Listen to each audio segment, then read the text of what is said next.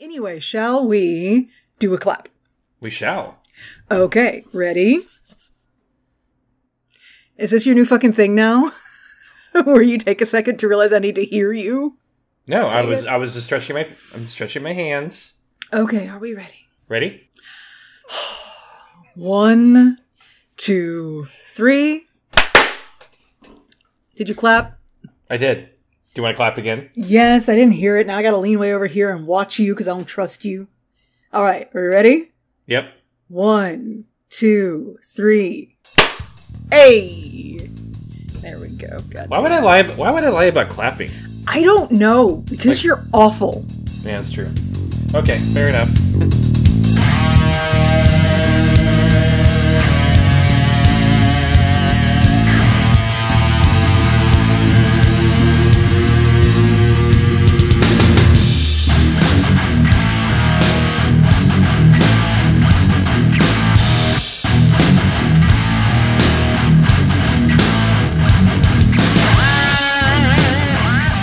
I need to uh, I need to shout out to Disney uh, real quick.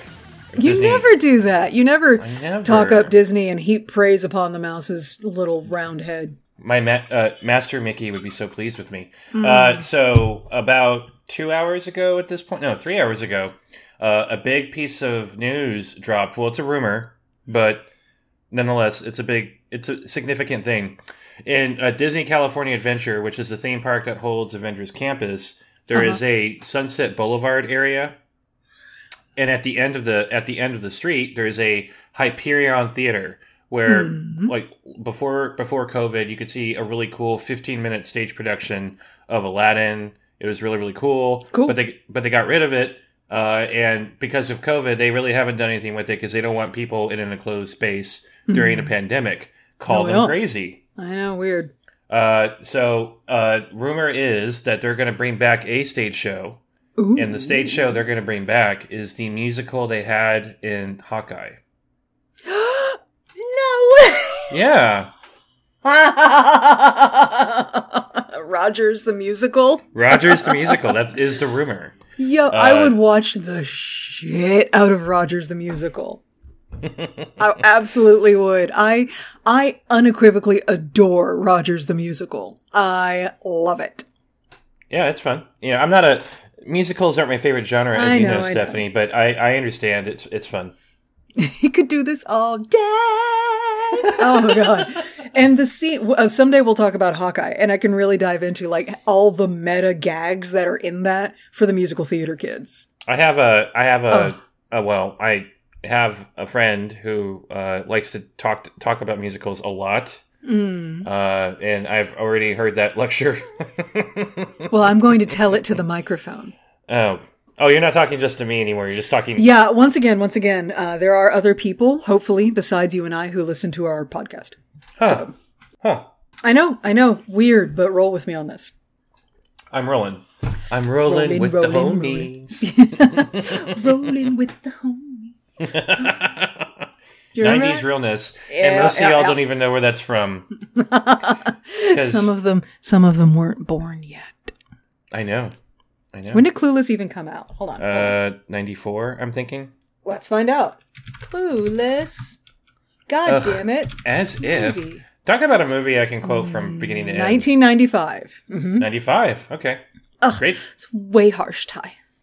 That's where I got my nickname. Uh, I I uh, I uh, love the soundtrack too. Lots of Oh really my good- god. Yeah. Ah, I love it. It does Anyway. not say RSVP on the Statue of Liberty.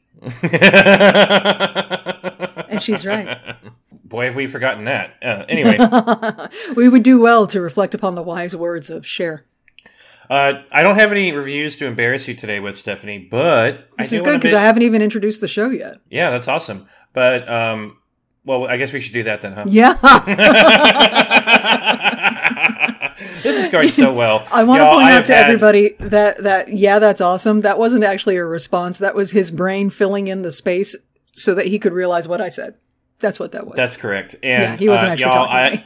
I have to apologize. I was giving Steph like a brief breakdown of what my day was like. I am uh, the, my anxiety level uh, is extremely high because I have to fly tomorrow for work. Yep. Uh, when I agreed to do this business trip, uh, people were required to wear masks. Uh, people were getting vaccinated, Hmm. and people were going to be required at this event. I'm going to to wear masks inside and be vaccinated. None of those things are true anymore, other than the part where I have to fly. So uh, I'm a bit stressed out right now, and uh, We're all I'm a bit stressed out. I don't want you to go either. Yeah, I mean, Fuck the that. only um, the only sh- uh, because it's in Orlando, the only bright spot is I could theoretically rage quit and then go to Epcot. Yeah, that'll definitely minimize your exposure. Well, no, at that point, fuck it. I'm just gonna go to Epcot. That at that point, fuck it. I'm just gonna lick the nostrils of everyone I see. Come on, Yeah, I mean, why's it gotta be nostrils? Gosh, you're really that's you're where the into some- virus lives, bitch. you're you're in some weird shit. Okay, I'm not Anyway. into some weird. That's where. Okay, you know what? Fuck you. Okay, okay, okay, okay. Uh, you know, may the odds be ever in your favor as you travel. But shall we introduce a podcast today? let's let's do it. okay. hey, everybody. Welcome back to Marvelous Divas, the podcast where a woman and a gay man express their opinions about Marvel and the Marvel Cinematic Universe. My name is Stephanie. I'm the woman half of the show. Period. That's the end of that sentence. See? Wow, that that's good. Yeah. Hey everybody, I'm Chris. I I am Chris. I am that gay man. I like Hungarian food personally, and uh, and, and, and Stephanie. There's nothing you have in that little box that will do anything but bore me to tears.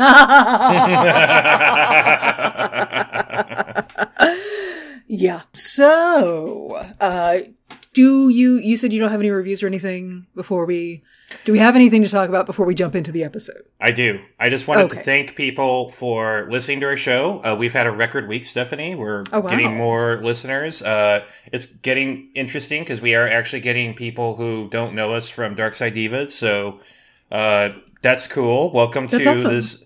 Hi. Welcome to the shit show that we are. Hello. How are you? I wish I'd had a cleverer intro then. So, because now I'm being reminded that there's, there's more people listening. So, But I did get a listener question that Oh, I thought okay. was that I thought would be good to ask on the show. what you got? Um, so, uh, uh, uh, fuck, I forgot to write down your name. I'm so sorry, person. This is Uh, the they're a second time patient you've done too, that. so I have no, I have no good excuse. Um, Mm-hmm. they, so they are a listener of our other podcast, and they said, um, I noticed that you and Stephanie take uh, sidetracks to doing uh, uh, awesome Star Wars things, like like that god awful holiday episode. uh, what would you do for Marvelous Divas? Are there any sidetracks that you're planning? And Steph, we haven't talked about that because we're pretty We really much haven't. because, but I can't even think of very many sidetracks. Ah, the only thing I could think of is the Marvel one shots. Mm, mhm, That could be mhm. something we could do. Um, because they, they're, they're really cute. Uh, they're short. Uh, we could, we could, if we find a spot where we want to take like a break from all the, the Marvel of it all. But I mean, looking at the, there's not a lot of clean breaks in the material. No, I- so I was thinking, Um, didn't the X Men animated series have a holiday episode? I thought it'd be cool to do something like that at some point. I mean, maybe, maybe I mean, do nothing- research. Yeah. Nothing has the equivalent of the masterpiece that is the Star Wars holiday episode, but That's uh, facts. Yeah.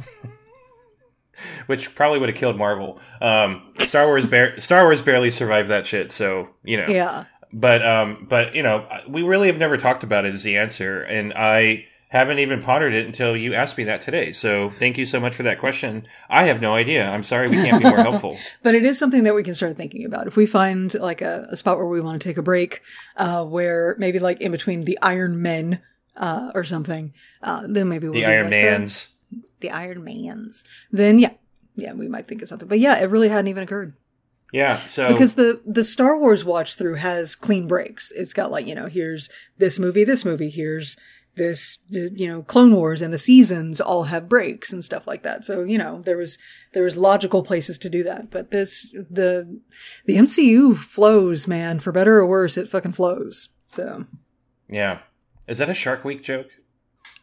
no, but thank you for reminding me that it is Shark Week. um, I'm sorry. Um, yeah, maybe so- maybe we can take a break after Agent Carter. Oh, there's an idea. Yeah. Uh, but uh, thank you for the question. By the way, that question came to us from a Discord user, our Discord, How do they get access to our Discord, Stephanie? Uh, they signed up for our Patreon at patreon.com slash divas podcast. People who sign up for our Patreon get access to all kinds of cool shit, like behind the scenes video footage of what you're listening to right now.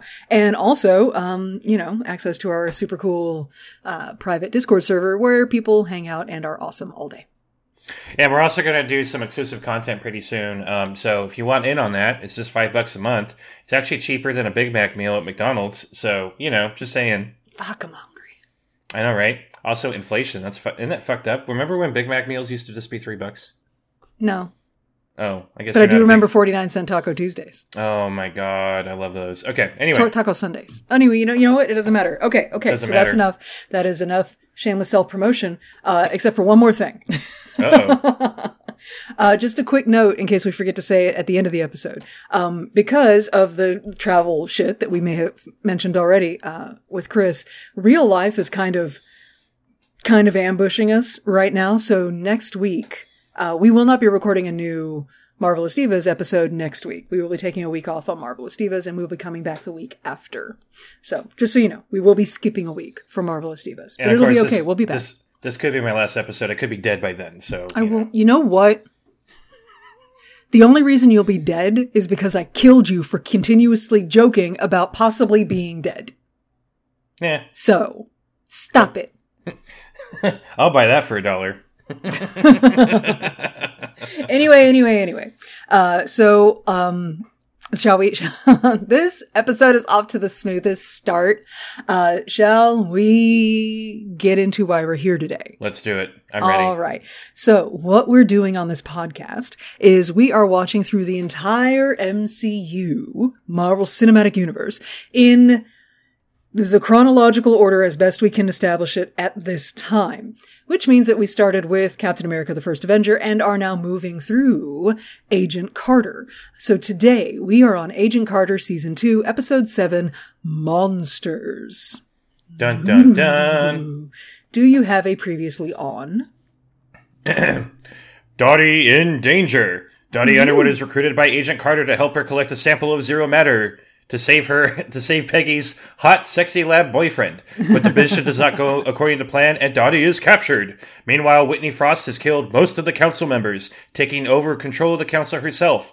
How will Agent Carter oppose the powerful council and Whitney Frost? And what perils await her companions? Ba ba ba ba. So many perils. Much peril. So fucking many. Yeah. Uh, yes.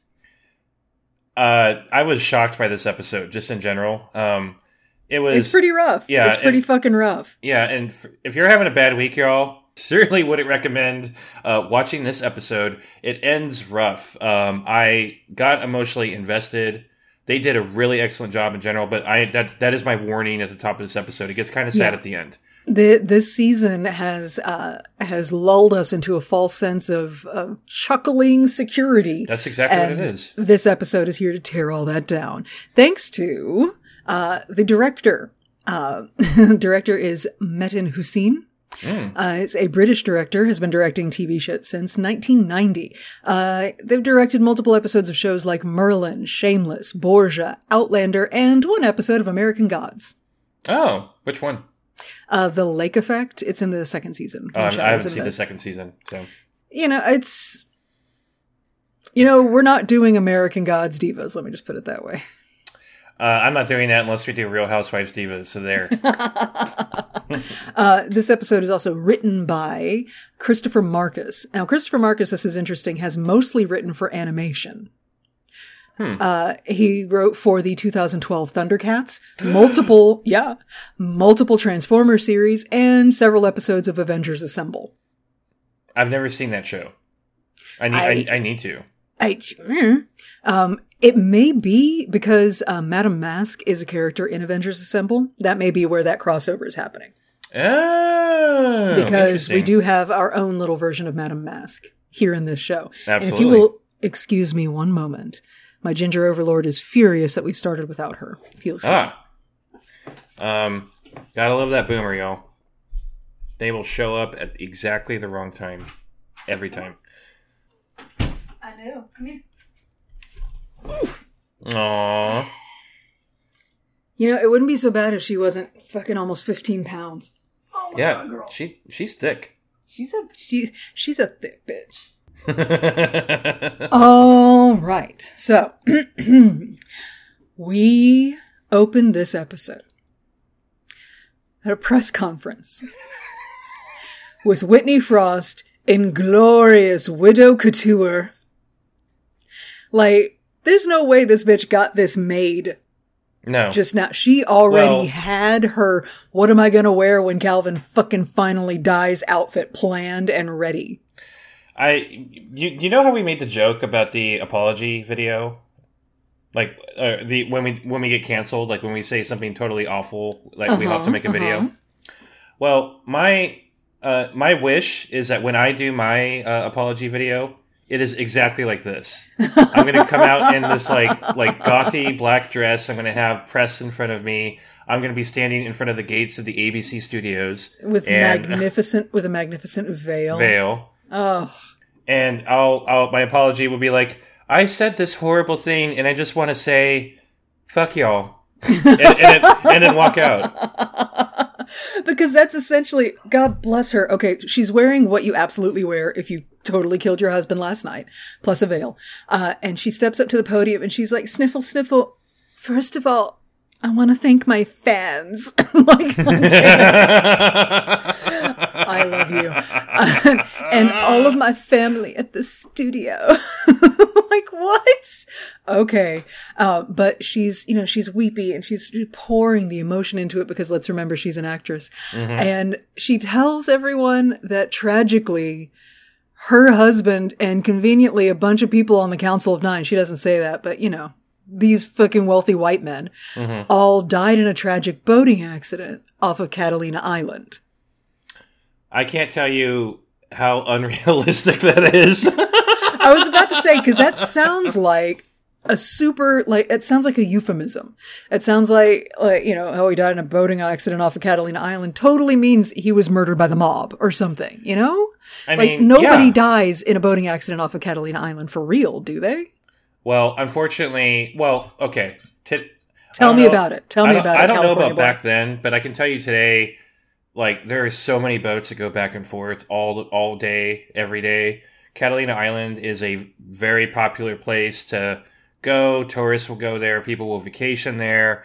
People will just hang out there for a day. It is an ex- like, yeah. I mean, it's like saying, you know, for for you, uh, my my car suddenly exploded uh, on the major freeway in your area, Mhm. and but nobody saw it or noticed it.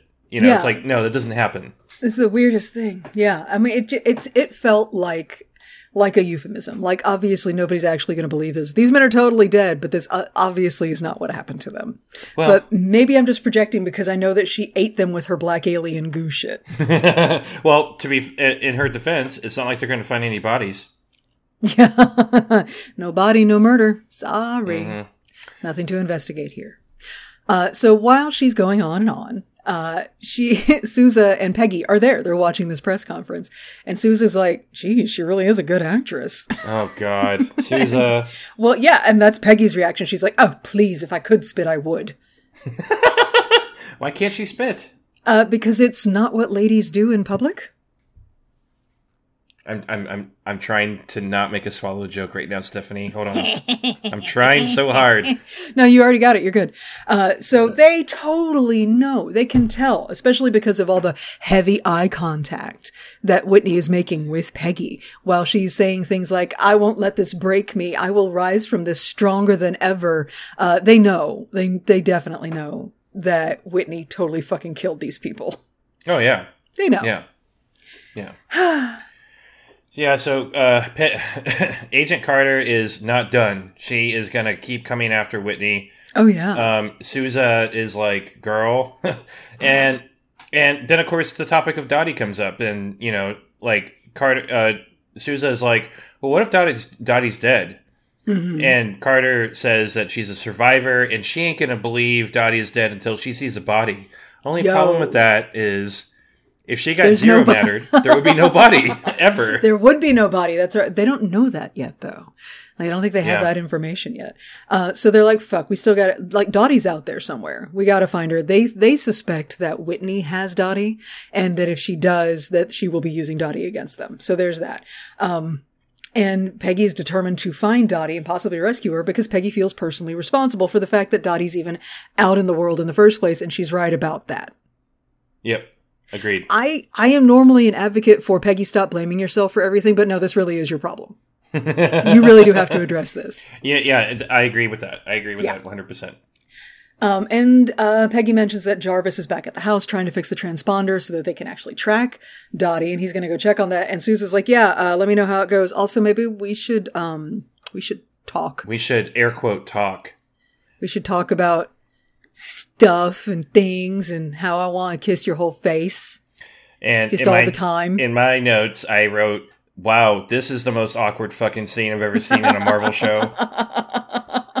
it is awkward because it's that moment where where where it's like somebody who's been your best friend for for whom you've never been able to entertain the the possibility of the romantic feelings that you have for them but you shove that all aside for whatever reason and now it's a possibility and it's awkward I don't know how to talk to you now because I want to lick your face you know like This is where Sousa and I differ. And bear in mind, I'm a classy girl.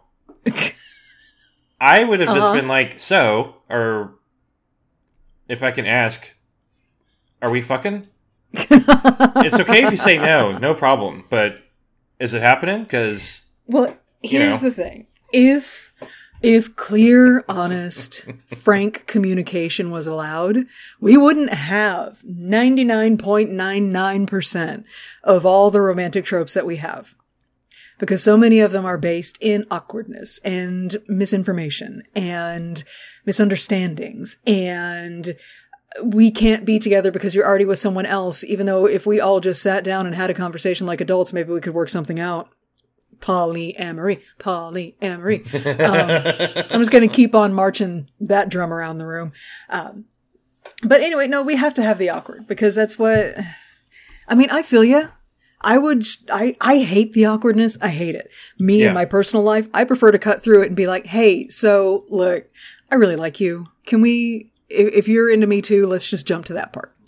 It's a great filter for me too, Yeah. because like you know people who are ashamed of of sex and and I'm not talking about ace people. That's different. You're not. Uh, you're. That's not, a shame thing. That's, not a shame that's, thing. That's a sexuality. I'm talking about the people who are like actually have uh, um, uh, the ability to be attracted to someone and want to have sex with them, but they are they just have a lot of insecurities about it. Those people I don't jive with very well. I pay. I spent a lot of money in therapy. I would like for someone else to who probably have also gone to therapy to be on my level, on my wavelength, and Mhm. have a direct conversation and just skip past the bullshit. But that's not Sousa's way. Well, no, and Yeah, that's, that's because fine. because they're TV show characters. I know. and so I know. this is where know. we're I know. I know. But it, it it really was. Sometimes these awkward moments, though, they get us. You know, you get a little like squirmy and blushy about it because it's so cute and shippy. Yeah. Especially when you get the moment where like they walk away and Sousa is getting in the car, but he turns around and gives her a smile before he gets in the car, and my panties fell off. It was a good smile. it, they metaphorically fell off. Nothing actually fell off. that was literally that was literally my mental image was like your panties falling off and like your husband walking in and like uh you're watching a show on your iPad. What is happening right now? he smiled at her, and he'd be like, "Oh, okay. Well, the kids are awake. Will you put your panties back on?" None of this actually happened. no, no, it's metaphorical. Not that fucking weird. Anyway, Uh, um, Yeah, so speaking of romance, uh, I was going to say, speaking of awkward romantic moments, uh, uh, This is in, why we're in- in some dark basement somewhere. Now. Cal- my fellow Californians, why is there a basement? Mm. We're just going to go ahead and go with that. That a basement exists. I really feel residential like ba- basements are not as common as TV and movies would like for us to think they are.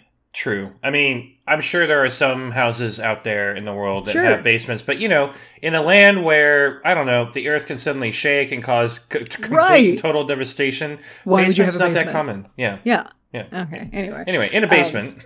In a basement. What's going on? yeah. So uh, Vernon, ugh, that uh, that '70s dad is there, and Dottie is tied up, and he's She essentially is. attempting to intimidate her, uh, taking out some tools, and Dottie. Uh, everything Dottie says in this scene is fucking perfection. I know. And like, I can only use so many sound clips per episode. so, Right. cause like, I don't want to get sued. Uh, so, but no, she's, she's fucking brilliant in this episode. She is not intimidated by Vernon. Not Vernon, no. No. And I love the setup for this. So Vernon is taking out torture de- torture tools Uh-huh. like pliers and such, and Dottie remarks, "Oh, how romantic! How romantic! Great for a first date or something like that." Right. and and she says that line that you said at the beginning about and you don't have anything in there that's not going to bore me to tears. So Vernon is like, mm-hmm.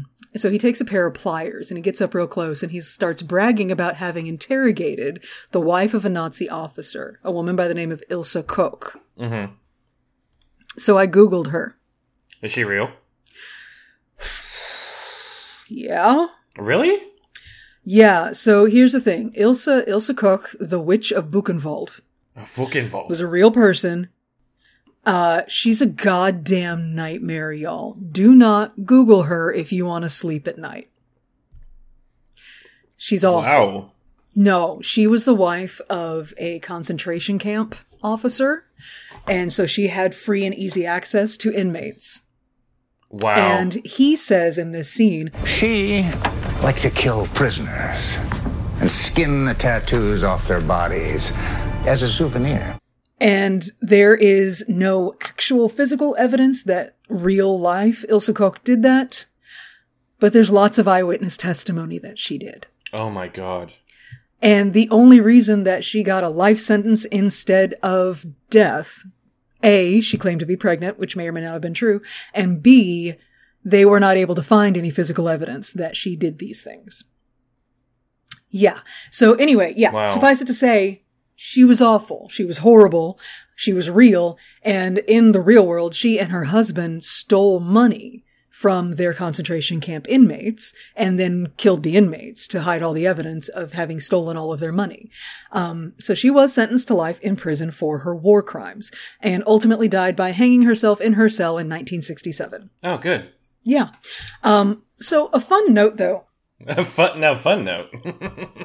The article that I found talking about this and relating the story of this woman back to this episode specifically stated that uh, that Vernon's interrogation of her couldn't have possibly gotten any useful information because she was just the wife of the Nazi concentration camp officer guy and wouldn't have been privy to any kind of major decisions or management practices or anything like that. So Right. Vernon's interrogation was dumb. And like maybe you're not writing an article about this entire fucking show that is entirely about how much shit the women in these situations fucking know and can do and are underestimated for. hmm hmm I found that ridiculous. Yeah, that. Well, Of course, if he interrogated this bitch, she had information. right. of course right, she did. Right.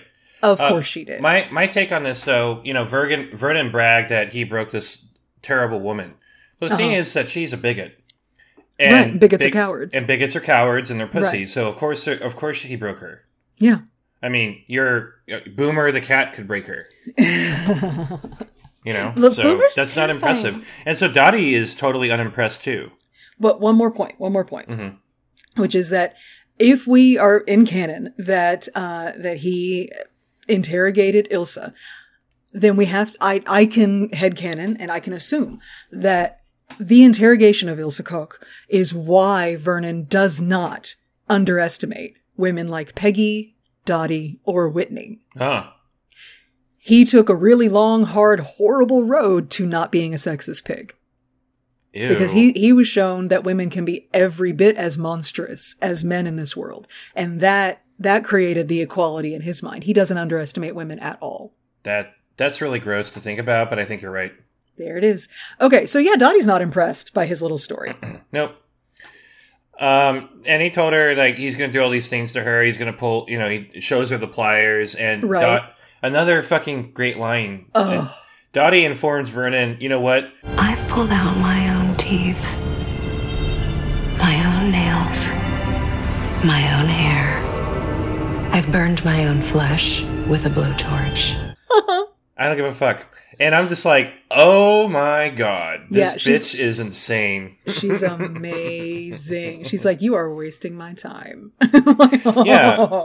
And Vernon and Vernon's all like, "Look, you're alone in the world. Russia doesn't like you. Leviathan doesn't like you, Mm-hmm. and you think Peggy is your friend. Which, by the way, she does not think Peggy is her friend. Mm, But we'll get to that. That's that's actually because we have we jump around so much in this episode. It's that's true. actually like phase two of this interrogation. Right now, he's so annoyed with her. He grabs her by the face and he's like, "Tell me what Peggy was looking for." And she's like, "I ain't saying shit to you." and he's like, "She's like, look at you." You're so scared of that pretty blonde monster that's holding your leash. And she's right. She's and right. Vernon, you can tell by Vernon's face, that's how he's operating right now. He is terrified of Whitney. Uh, and that is the cor- that is the correct. I'll give him this. That is Yes. the correct uh, uh, mindset to be in right now Yep, because yep. Whitney Frost is fucking dangerous and a little bit insane.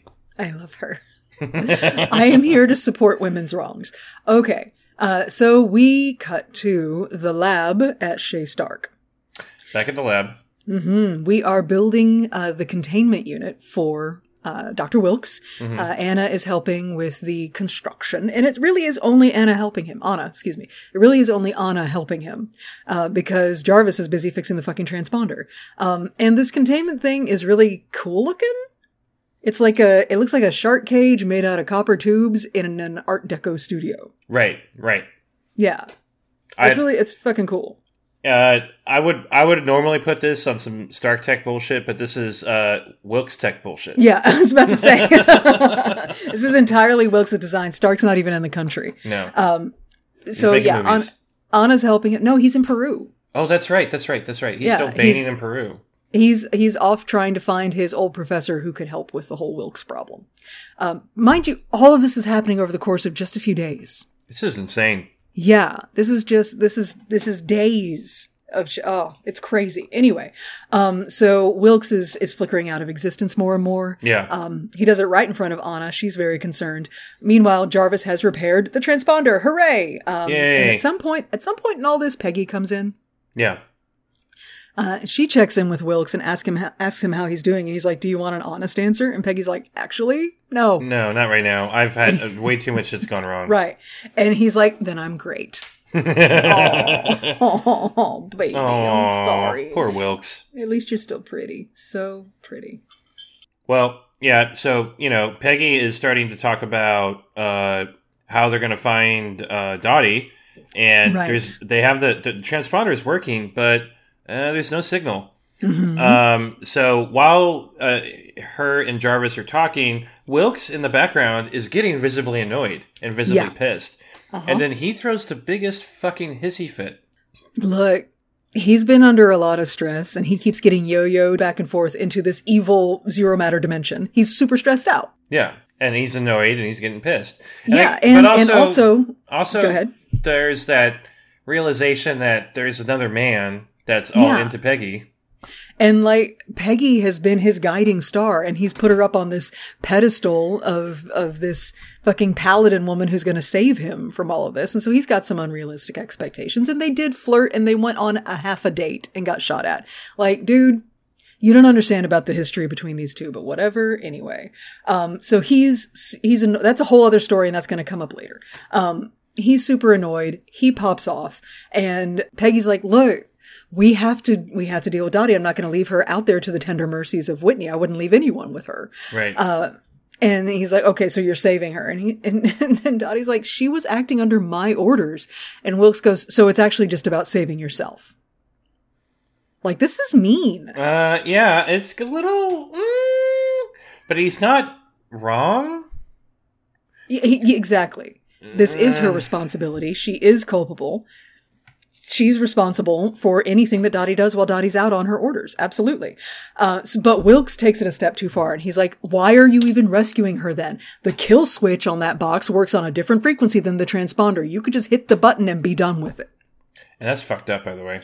It is fucked up. And Peggy, ooh.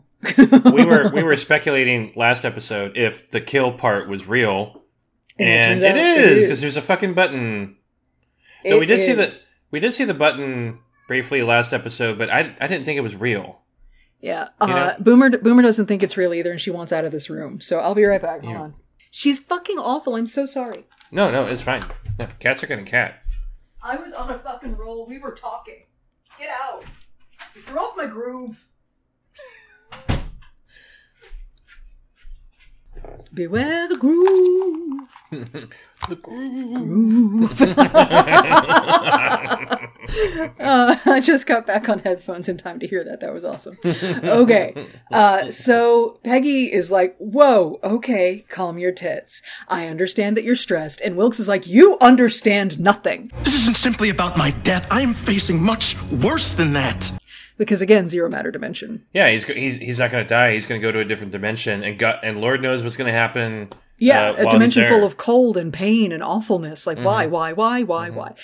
And it's, you know, that's a valid fucking point, And I get that you're super stressed out, dude, but we're not going to talk to you about that right now because we're switching back to Dottie's interrogation. right. Uh, There's so much bouncing around in this episode, even more than usual. a lot more. Uh, yeah, Yeah. So back at the torture room, the, the serum clearly didn't work. Uh, it's mother's milk. Dottie notes. Oh, yeah, Um, yeah. He's, he's been injecting her with like a whole ass bottle of fucking truth serum. It doesn't. So Vernon tries to go for manipulation again because that Mm-hmm. worked before, and he mentions uh, that you know uh, she's not that smart, uh, uh, because uh, uh, Doctor Fennhoff tricked her into working with. Yes, we finally get the fucking scoop on why she's in America at all. Right. Uh, Dr. Fennhoff uh, tricked her into believing that she was some sort of greater operation, and instead she ended up embarrassing Leviathan, she embarrassed Stalin, she embarrassed Russia, and now. Right. she's a girl without a country. Yeah, Fennhoff uh, was going rogue on that whole operation that was the plot of last season. That wasn't Leviathan. That was just Fennhoff going on a personal revenge vendetta, and he's tricked Dottie into helping him. And so now, now she's the shame of Leviathan, and she she has been disavowed. And Or- so that again, this is she? why I she has. Uh, I think I think that this is uh, again why she's even why she was you know uh, going to steal the tie pin why she was going after the council of nine. Because she thought if she'd brought down a big enough score leviathan might take her back. That's my that's my theory. Okay, I love it. yeah. So but the saddest part is this is where he's like you think that you have a friend in peggy. Mm. but she she would she would sooner see you hanged. And there's a, a bit of a glimmer Dottie's really, really good at controlling her expression, but there's a little bit of a glimmer when eh, when she's when she hears that. I think she does think of Peggy as a friend, as close to a friend as she gets. Now, bear in mind, we saw what Dottie does to her friends. I was just about to say she broke she broke her friend's neck. Exactly. so this not this, this isn't like like slumber party friends. This is like No. somebody who I can trust until I need to break your neck, friends. Anyway, but we don't get to hear any more about that because who walks in? Motherfuck the mob. What- like what? Joseph Manfredi is here. Why? Because Whitney scooped her ex back up real quick after she ate her husband. I mean, and haven't and, and, and haven't we all done that? I, yeah. And I mean, same. Hashtag relatable. Uh, Joseph Manfredi walks in and he and he says to Vernon, uh, "Your presence is requested." And Vernon's like, "I'm busy," and he's like, "Uh huh. Uh, you, you want I should tell her her, like that?" that? Yeah. the answer is no. He does not want No, to he- tell no, Whitney that. no. no. So now we're outside poolside with Whitney, who is still in her widow dress. I love her. God, God, I love her. so good. Is it She possible so to love someone so much? No. Um, It is, but and because we're doing it, we're doing it. Right. right. It's so possible. anyway, Whitney is on about the goddamn uh, uranium rods, and Vernon's Yes. like, "Look, we have the ability to make more." Uh-huh. And Whitney is this fucking scientist. No, I have to have the exact same uranium rod so I can replicate what created the zero matter in the first place, you fucking moron. I added that. Little part, last part. Well, yes, but no, it was heavily implied. Uh, Mm-hmm. Meanwhile, behind them, uh, Joseph Manfredi's at the bar, poiling, po- poiling, Pouring. pouring a glass of wine, uh, because he and all of his men Mm-hmm. are the new security for the Council of Nine. He's pouring grappa, specifically. Oh, excuse me. I'm sorry. I don't know what the fuck grappa is. What's grappa? Uh, I'm going to butcher the explanation, so one moment. Oh my god. Here we go. See, you try and school me. You don't have the information. Uh, it is a uh, that well no because I always forget what the difference is between wine and grappa. Uh, Okay. It's an alcoholic beverage, a Mm-hmm. fragrant grape based p- pomace brandy of Italian origin. So it's more brandy, less wine. Okay. That's it. It sounds like wine to me. But I am uncultured swine, so I don't know. Well, you don't drink. That's why. I don't. Not by choice. I wish I could. Alas. Anyway. So yeah, Joseph Manfredi's there drinking his fucking grappa because that's a very important distinction. Uh, and he's there because he and all of his guys are running security for the council now, much to Vernon's consternation. But Yeah. Vernon doesn't have time to be upset about that because Whitney is like, get me the same exact fucking rods. And then she lifts up her veil Mm-hmm. and shows Vernon the shiny black scar on the side of his of her face, and he can't look at it. He has to look away. You know who does like looking at it though? Joe. Joseph Manfredi. Mhm. He gazes so fondly upon her and tells her that she is more beautiful than ever. And he and I believe him. I believe him. I believe he is sincere. He fucking adores her. And he's just enough of a fucking psychopath to not be in any way intimidated uh, or turned off by this glorious, powerful new scar on her face. And that's the thing. She's a full blown villain now. He fucking loves that. He's into it. He's a Yeah. fucking mob boss. Let's do it. Yeah. Yeah. There's no longer a weird, awkward wall between them in terms of like willing willing to go to That's true. really dark she's not- places. she's not trying to pretend to be like a good person or going straight or Right. publicly acceptable in any way. She wants to control the world and he's like, "Oh, you're so pretty." Anyway, uh, so Vernon's got his marching orders, find the fucking rods. And, uh, he's like, okay, well then what are you gonna be doing about Dottie Underwood? I was in the middle of interrogating her. And Whitney goes, I'll talk to her. I have a feeling this needs a woman's touch. Mm. and then she reaches up a hand to touch his face on the way by and he flinches away. He, like he's so fucking scared. It's like, don't fucking touch me. Which yeah. correct. Yeah, exactly. And correct. Correct. So Whitney goes to talk to Dottie, and everybody's smiling. I love this scene so much. Everybody's smiling because here it's really interesting to me that they take a beat for these two women to smile at each other. Why? Because these are both women who use smiles as weapons and masks. They don't have genuine smiles. Right. Well, I Uh, mean, Dottie's certainly not. she's not safe right now. Yeah, Dottie Dottie is is doing her best. She's like you can see her her her the wheels are spinning in her head. She is calculating as fast as she can what is the best way to handle this terrifying little woman who just walked in here. And Whitney is just smiling at her, you know, the way that cats smile at birds. Ugh. It's yeah, these are not they don't there are no genuine smiles. Any smile with these women is double-edged in some way. Like it's got it's got another meaning and a dark meaning. And so that's really interesting. These two are definitely equal players in that regard. But Dottie's going to find out pretty quickly that she can't play Whitney. No, uh, she tries though. Uh, she does make Yeah. a she does make a sarcastic remark to her, and she says, "Oh, you're gonna need a lot more makeup to cover that up," Re- ref- referencing the veins, the black veins on Whitney's face. Right. Um, and she tries to manipulate Whitney, and she Mm-hmm. even says, "This is my favorite line in the show coming up right now."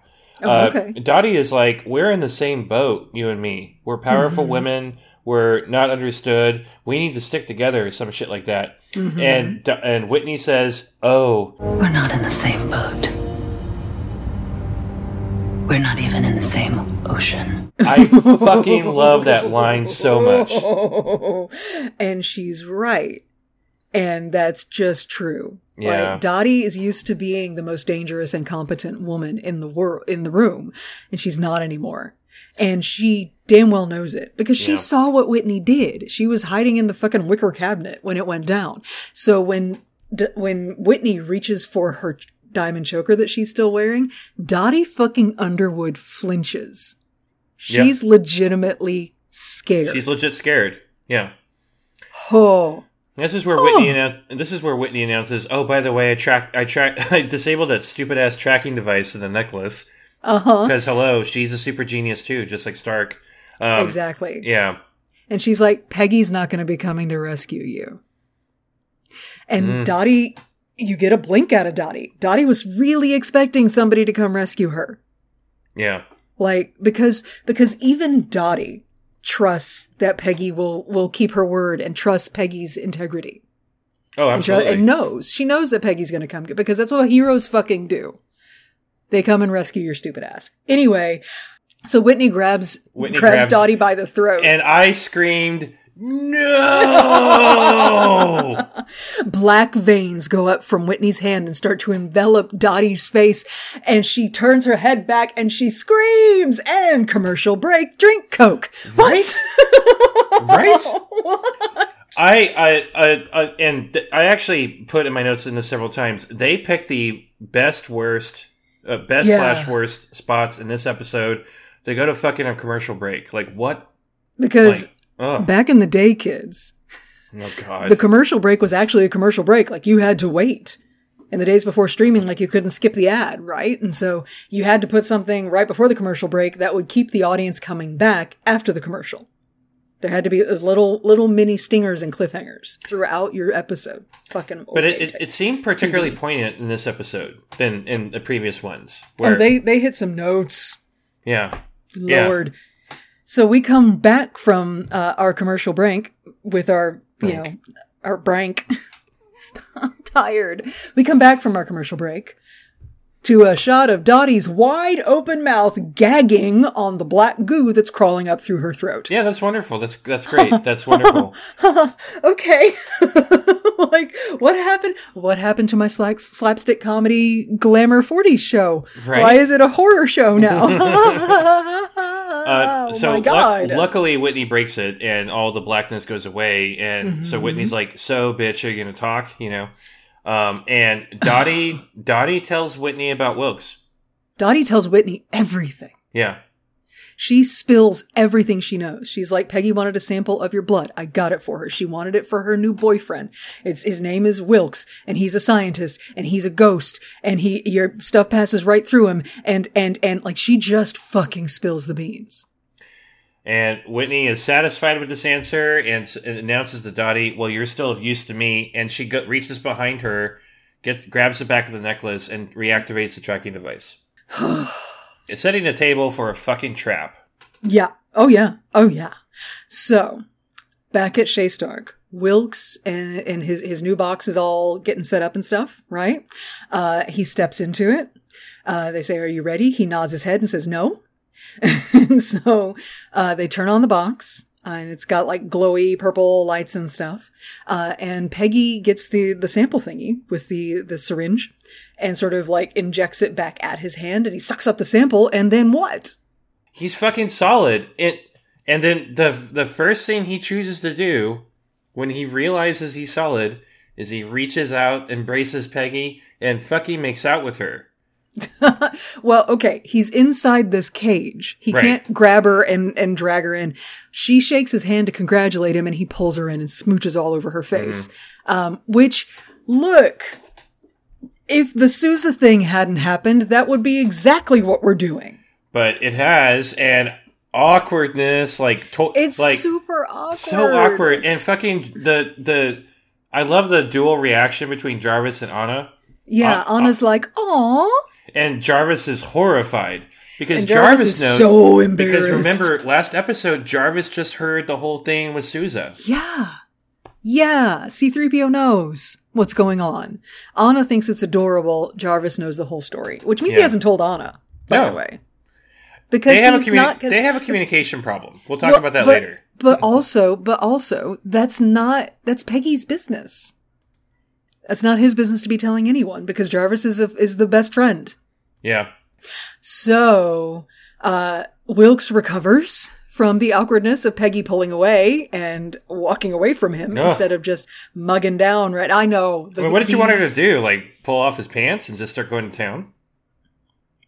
Are you asking if that's what I wanted to have? No, I'm asking what did you want her to do? I know what you and I would would do, which is pulling I his mean- pants off and Yeah, that's exactly your Peppa. But no, um, I mean, obviously she, she, she wasn't expecting or even understanding how her feelings in the situation are evolving. She's been powerfully attracted to him. He's a remarkable person. so have we And- all. yes, so say we all. So say but- we all.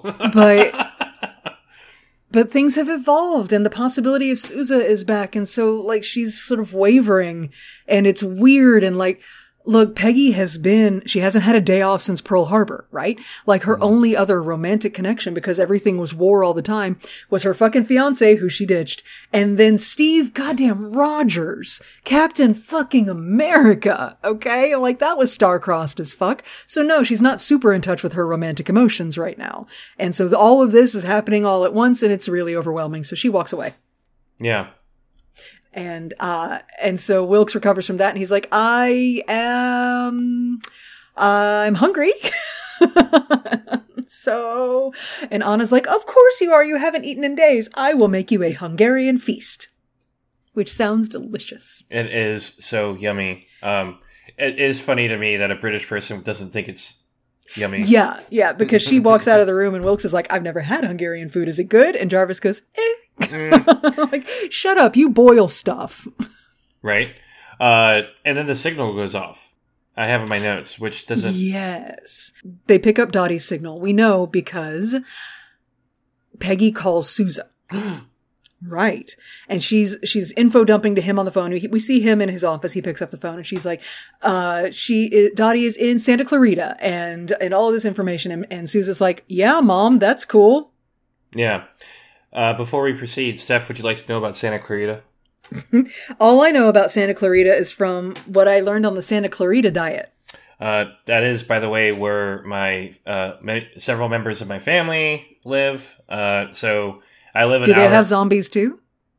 mm, no, Because there were zombies in the Santa Clarita diet. I, I've seen that show. I, It's a a really, it's really it- funny. Shut up. It's okay. It's the parts of it are really, really funny for sure. Yes. Um, and I totally watched it because it's Santa Clarita is in it. But uh, they specifically name uh, name check a place, Newhall Ranch.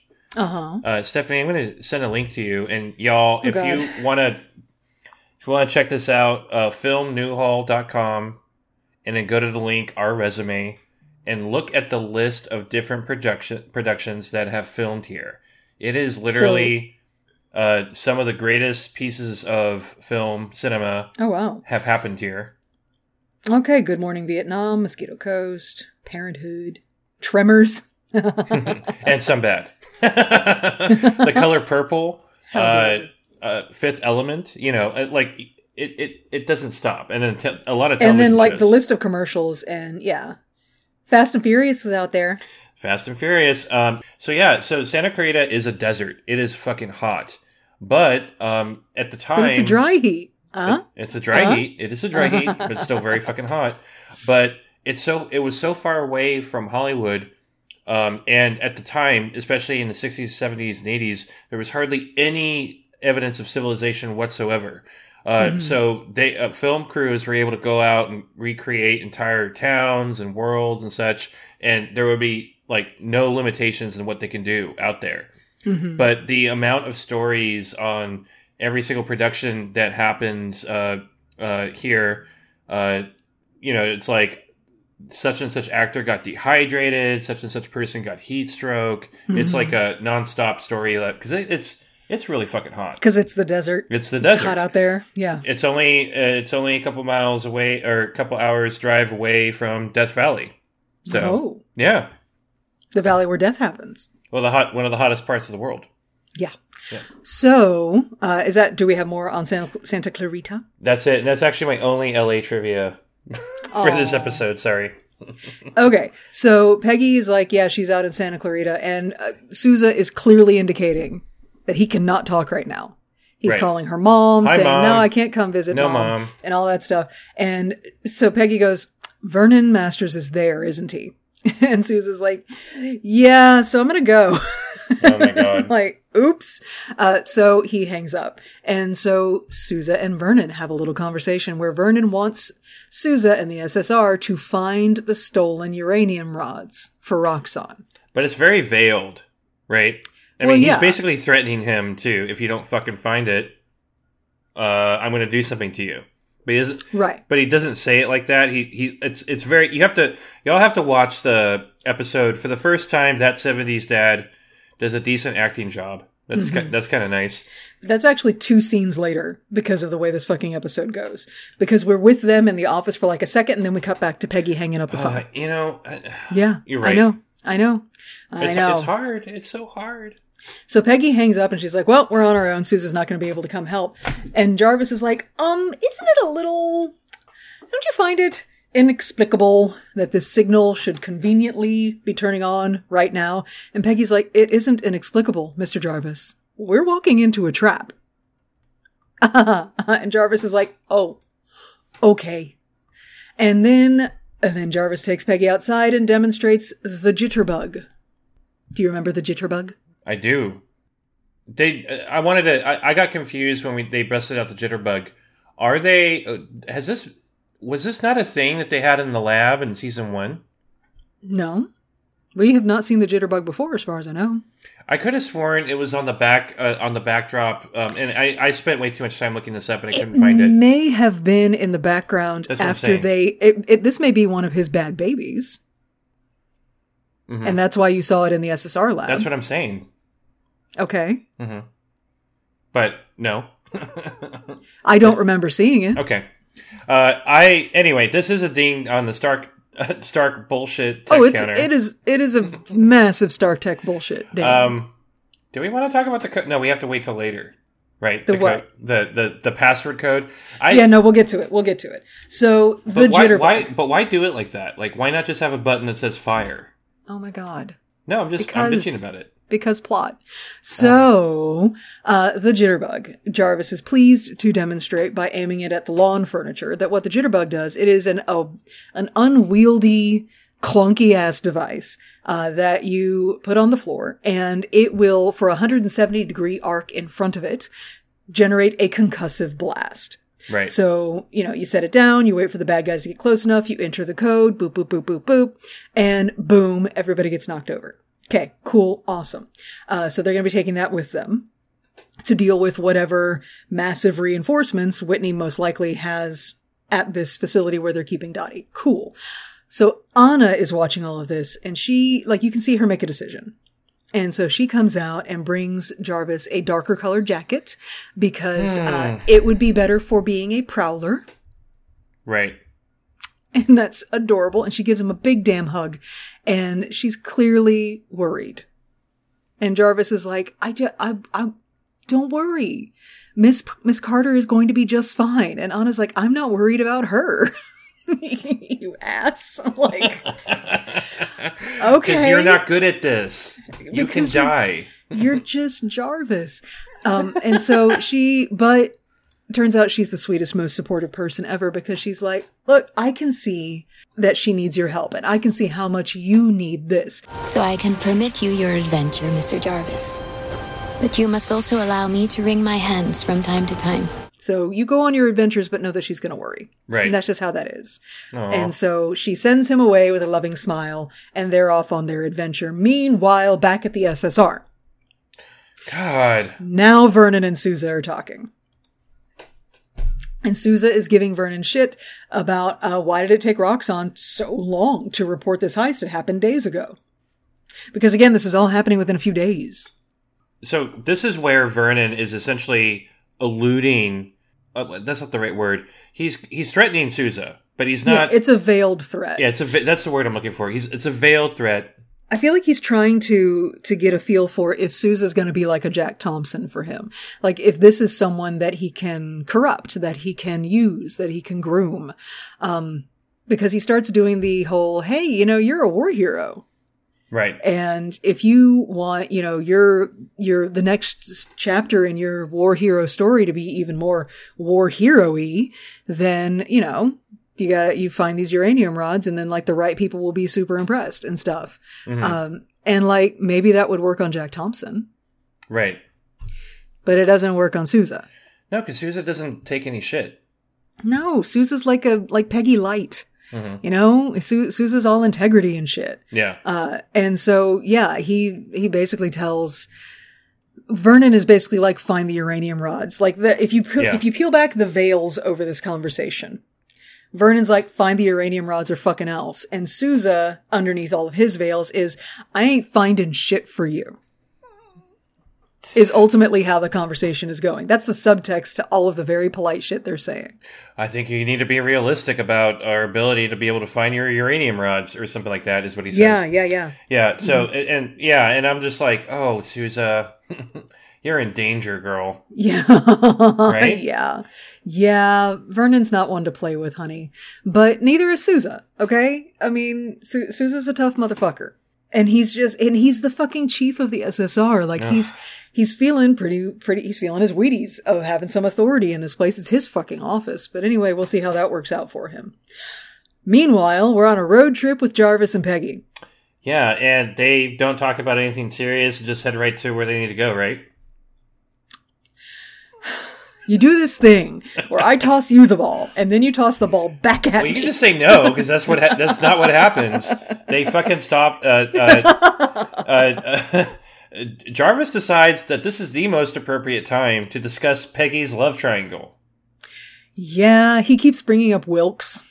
hmm And he's like, so Wilkes seems very happy and seeing some stuff. Peggy gets sick of it, rolls her eyes, reaches her foot across the car and slams on the brakes.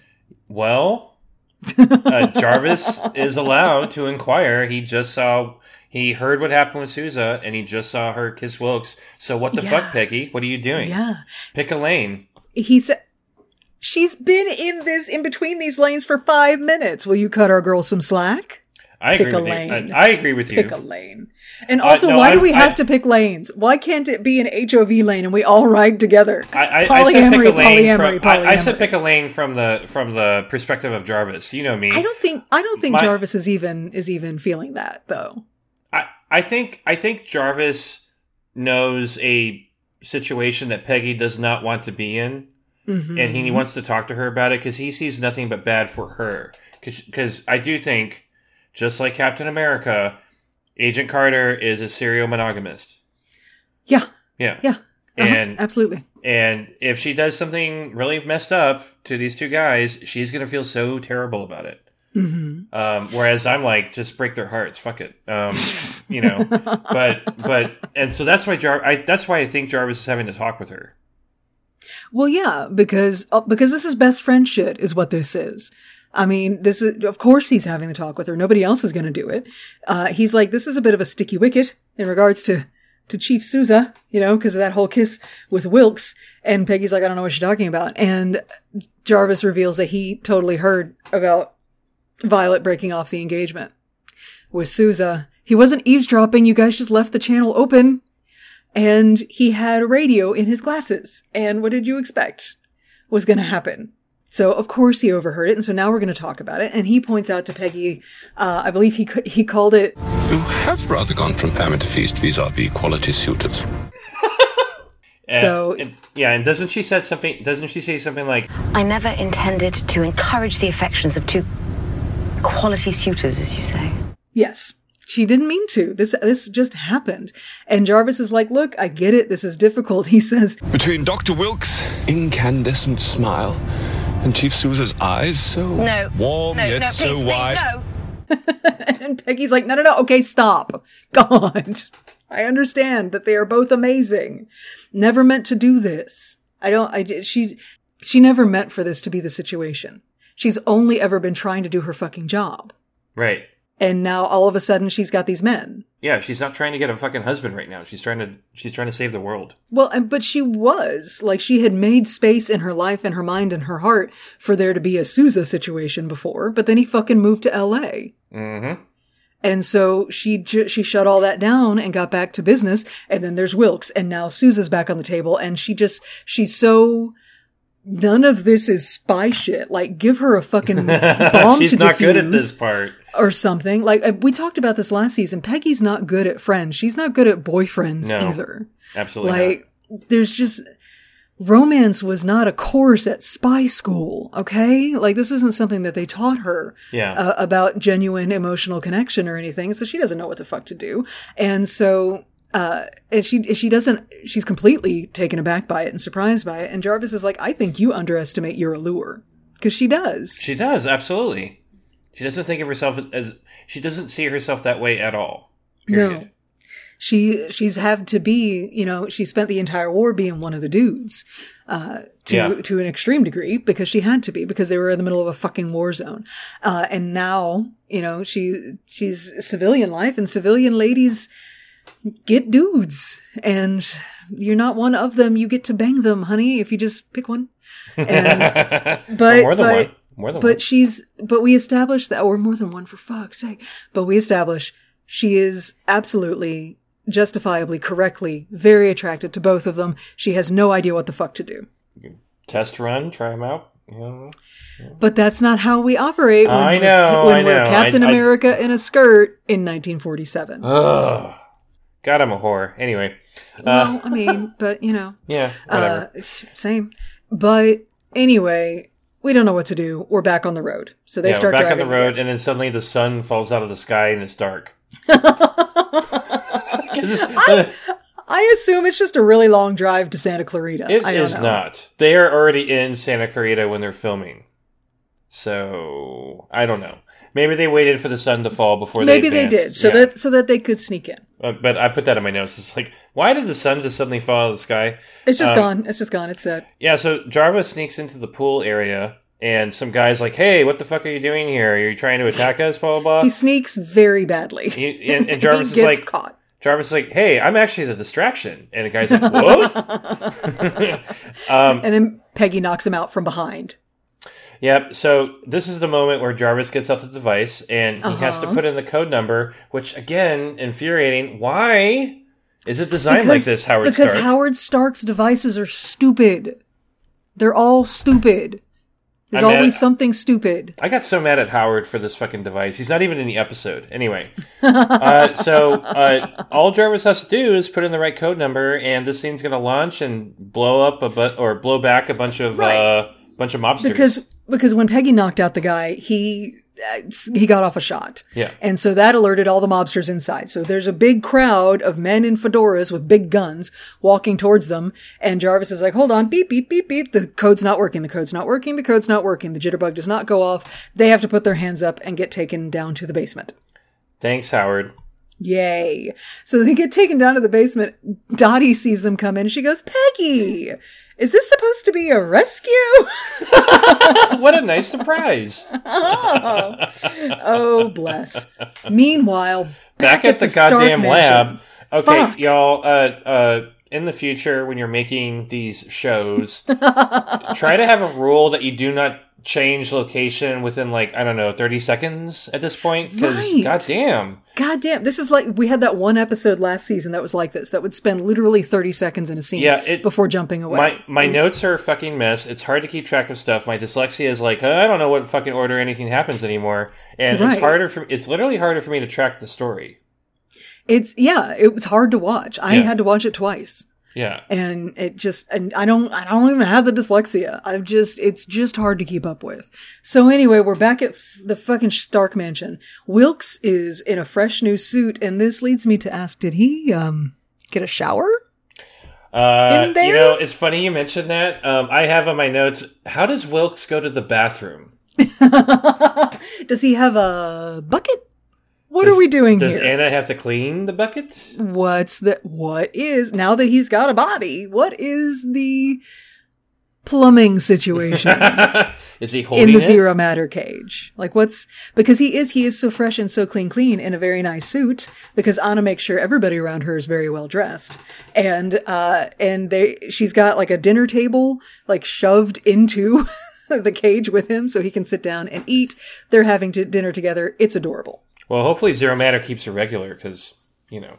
Anyway, Uh, yeah. Anyway, uh, but again, we're there for like literally a minute and a half. then we're back into the basement. Jesus Christ! Look, normally when you're cutting back and forth, back and forth in between two very specific scenes, it's because you're accelerating towards something. right. And this is, but this is it takes it, takes, a. It while. takes a bit. Uh, No, real, real quick, ugh. um, in that in that scene, um, Wilkes likes to mention, "I can't believe I'm drinking very expensive wine with you," and he says at first something like, "I forget how much the first amount was, two hundred dollars, a two hundred dollar bottle of wine," uh, and Ana says, "Well, how about a thir- a thousand dollar bottle of wine?" Uh, Stephanie, would you like to know how much a a, a one thousand dollar in nineteen forty seven bottle of wine costs today? Yes. Forty five thousand eight hundred. What the fuck? What the fuck? Who paid the? Tell me, there's not forty five thousand dollar bottles of wine in existence right now.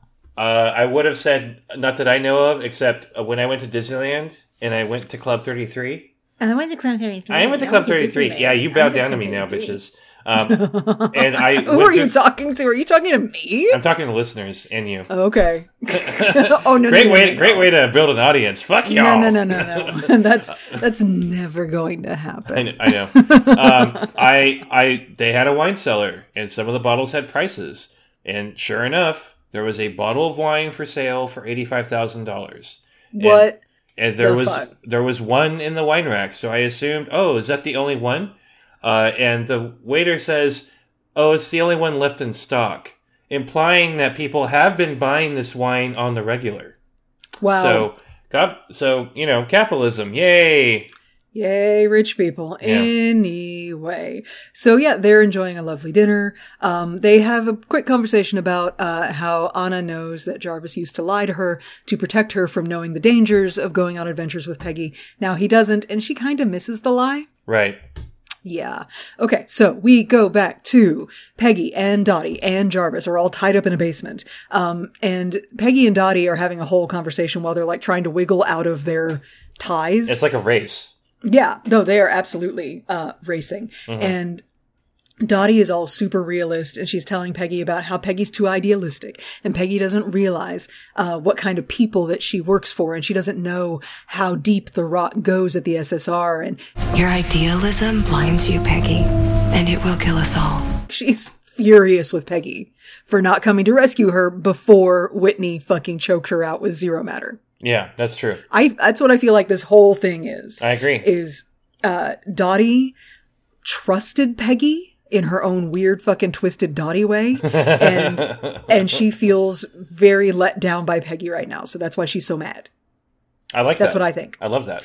So anyway, while they're they start getting like stuff done, Peggy gets her hand out, and then Dottie gets her hand out, and they're like in a race to get all their stuff done. Meanwhile, Jarvis just breaks out. He gets out of his. I know. I was like, I didn't even know he could fucking do that. Right. Well, and the whole time he has been saying the numbers of the code that he entered over and over and over again. He's been going 34, 24, 34, 34, 24, 34 over and over. He's been saying that.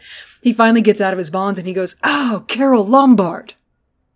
What? What?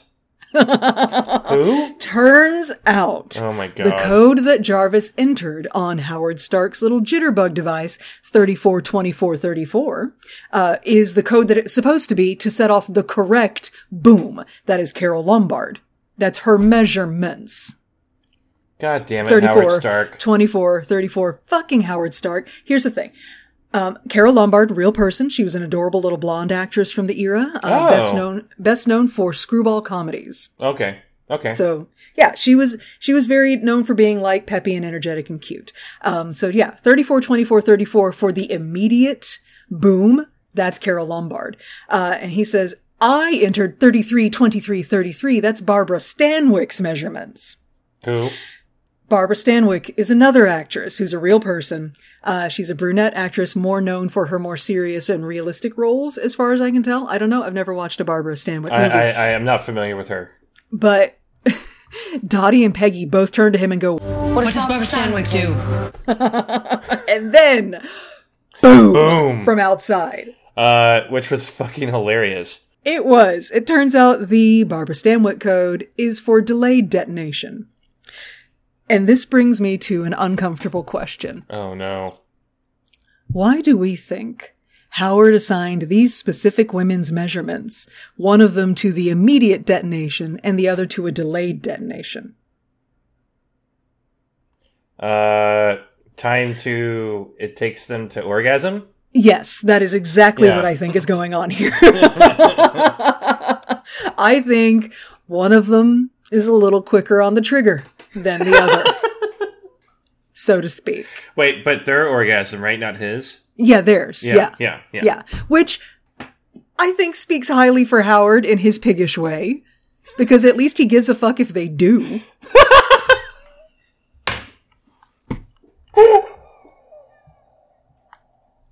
Being straight is a nightmare sometime, dude. like it's just there are guys out there oh. who legitimately do not give a fuck. Yeah. I like I, I like never being confused as to whether or not the my male partner has had an orgasm. There you go.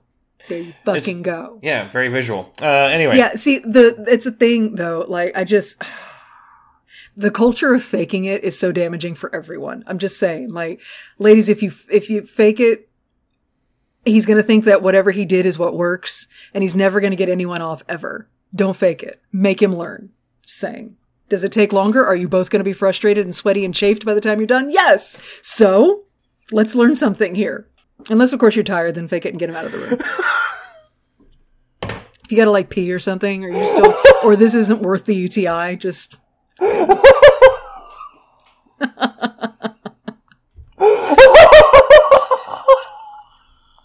I love those moments that I realize upon immediate reflection are going to be cut out of the podcast. this is one of those. are you okay? Oh my god, I can't breathe. Okay. so anyway, while they're all getting out of their bonds and stuff, Dottie's hurting. Yeah. Like she's she's wincing. She's a little irpy. She's not she's not doing well, and Peggy notices it. Uh, and so as they're getting out, and uh, Peggy's got Dottie re-tied up, and they're walking out, and they see that the the delayed detonation of the jitterbug fucking took out everybody Right. at the house. They're able to just walk out. Um, Dottie flinches again and almost even kind of collapses. And Peggy's like, okay, hold on. Why are you doing this? What, what's going on? Who did this to you? And Dottie's like, I told you Vernon Masters did it. And Peggy's like, there's no fucking way. Nope. There's no way Vernon's impotent ass did this. Okay. like she's, uh, she does not think that Vernon could have possibly hurt Dottie to this degree. Right. And then Peggy's like, hold on, hold on. Why were we just tied up in a basement for hours? Why didn't anybody come to question us and interrogate us about what? Because I'm the one that people are going to be asking questions about. Why weren't they asking us questions?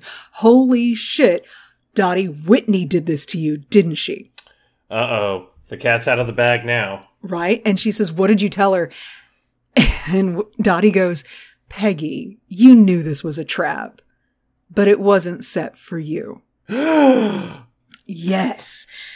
Whew. And they realize, oh shit, it's for Jason. And Jarvis realizes, oh shit, Ana's at home alone with Jason. Yep. And then suddenly we skip back to Stark Mansion. Well, we see Jarvis freak out a little bit because like one of the mob yeah, guys does starts freak to out get up. severely.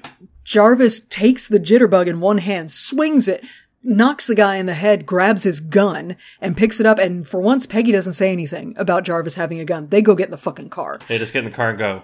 Yeah. And so, and uh, we're reminded in that moment of intensity that, yeah, by the way, Jarvis was a soldier once upon a time. Yep. So he wasn't always C3PO.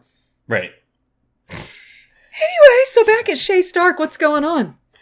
So Anna is up in the kitchen, uh, getting more wine, and then at the same time, conveniently, Whit- Whitney just walks on in and she sets off the Stark Mansion alarm. Now, just a quick reminder to you all: the alarm isn't a loud, blaring, inconvenient sound. It's just Jarvis informing you that you've wa- you've uh, uh, violated the premises and you need to leave, and it repeats that over and over again. And it says Um, that you have until a count of five to get out or the authorities will be called. And just, oh my God. Yeah. If I understood this correctly, I got a little confused by this. Ana is too drunk to really think that the alarm is a problem, or maybe she thinks that she is setting it off because she's going into the wine cellar. Yeah, I think that's it. She thinks that she set it off. And so she's just like, be quiet, dear, you know, to, to the alarm because it is her husband's voice. Meanwhile, Whitney just kind of walks around. the fucking lab. You s- no, she looks around, she Oh. sees the wire, she follows the wires along the wall to the control box for the alarm and turns it off. Oh, that too. Yeah, Uh, and she then turns she it- goes to the fucking lab. And then she goes to the fucking lab where, oh my god, there's Dr. Wilkes. And I'm just like, ah! Uh, she Yeah. strolls she strolls in and she looks at the plans for I think it's Howard's version of the arc reactor.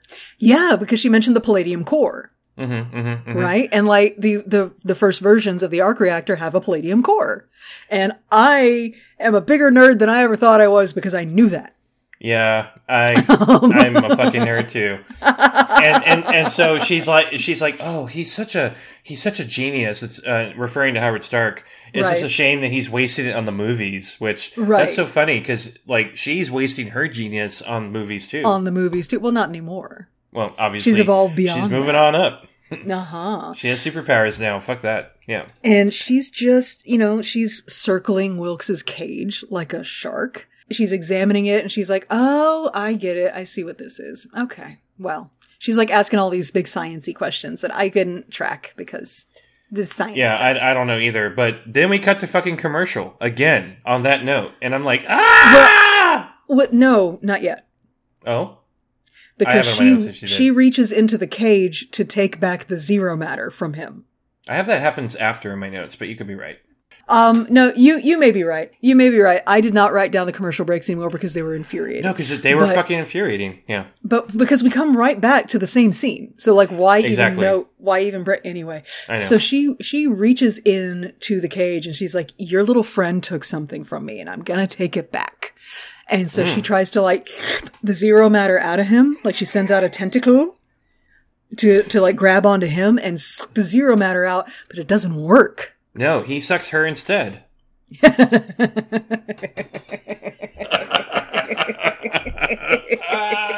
it was a mutual. It, was a mutual sucking. It was a mutual sucking. It was a mutual sucking. You're right. of, of zero matter. Of zero matter. normally normally that's actually not super productive uh, because everybody's too distracted nobody got anything neither of them got any zero matter out of it but he did kind of get a boost Yeah, he got more powerful, but Yes. we're not able to see that come to fruition because there's a real quick shot of Jarvis and uh, Carter and Dottie in the car. literally 60 seconds we're at Like, this scene in the car. Oh. um, where jarvis is driving and he's super intense and peggy is looking at him with concern in her eyes and dottie is fascinated just fascinated I've never seen you scared before, she says. uh-huh Mm. and, it's And 'cause she's right. She's never, never, yeah. Peggy doesn't do scared.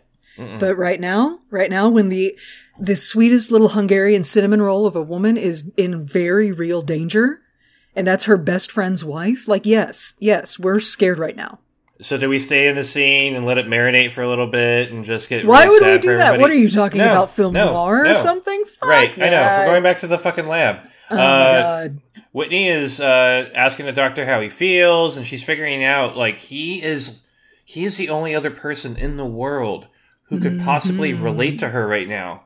Mm-hmm. Right. So she does the whole Darth Vader join me. Yes, I have that in my notes. It's the join me and we will rule the galaxy as father and son speech.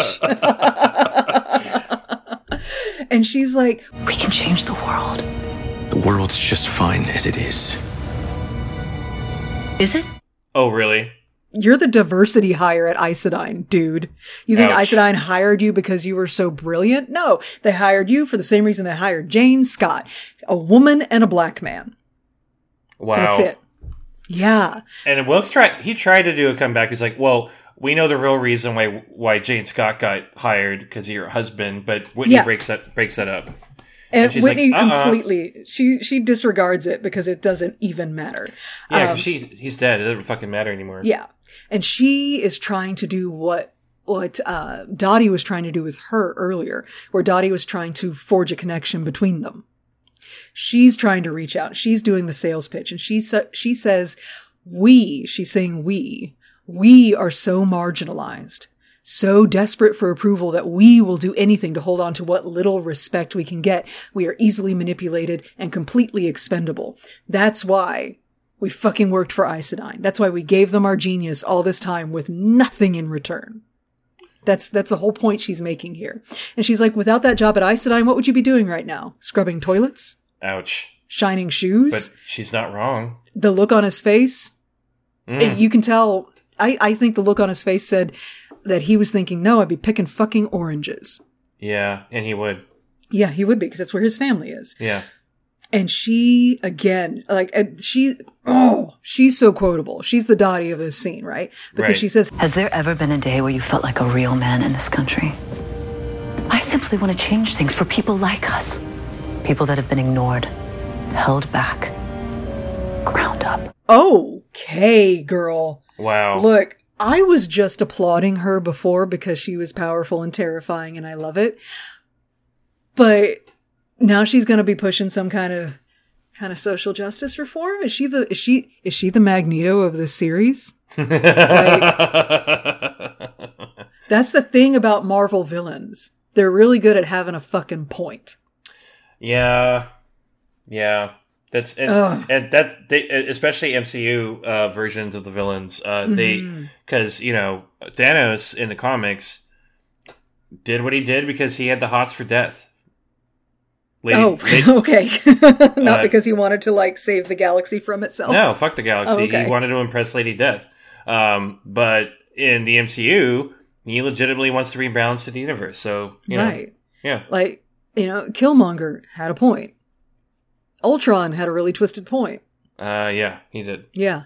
So like that it's all of that. Like this is she is absolutely in that same pantheon of Marvel villains who have a fucking point. Yeah, She's not wrong, and that's what makes it so interesting and difficult to deal with them. hashtag Thanos was right.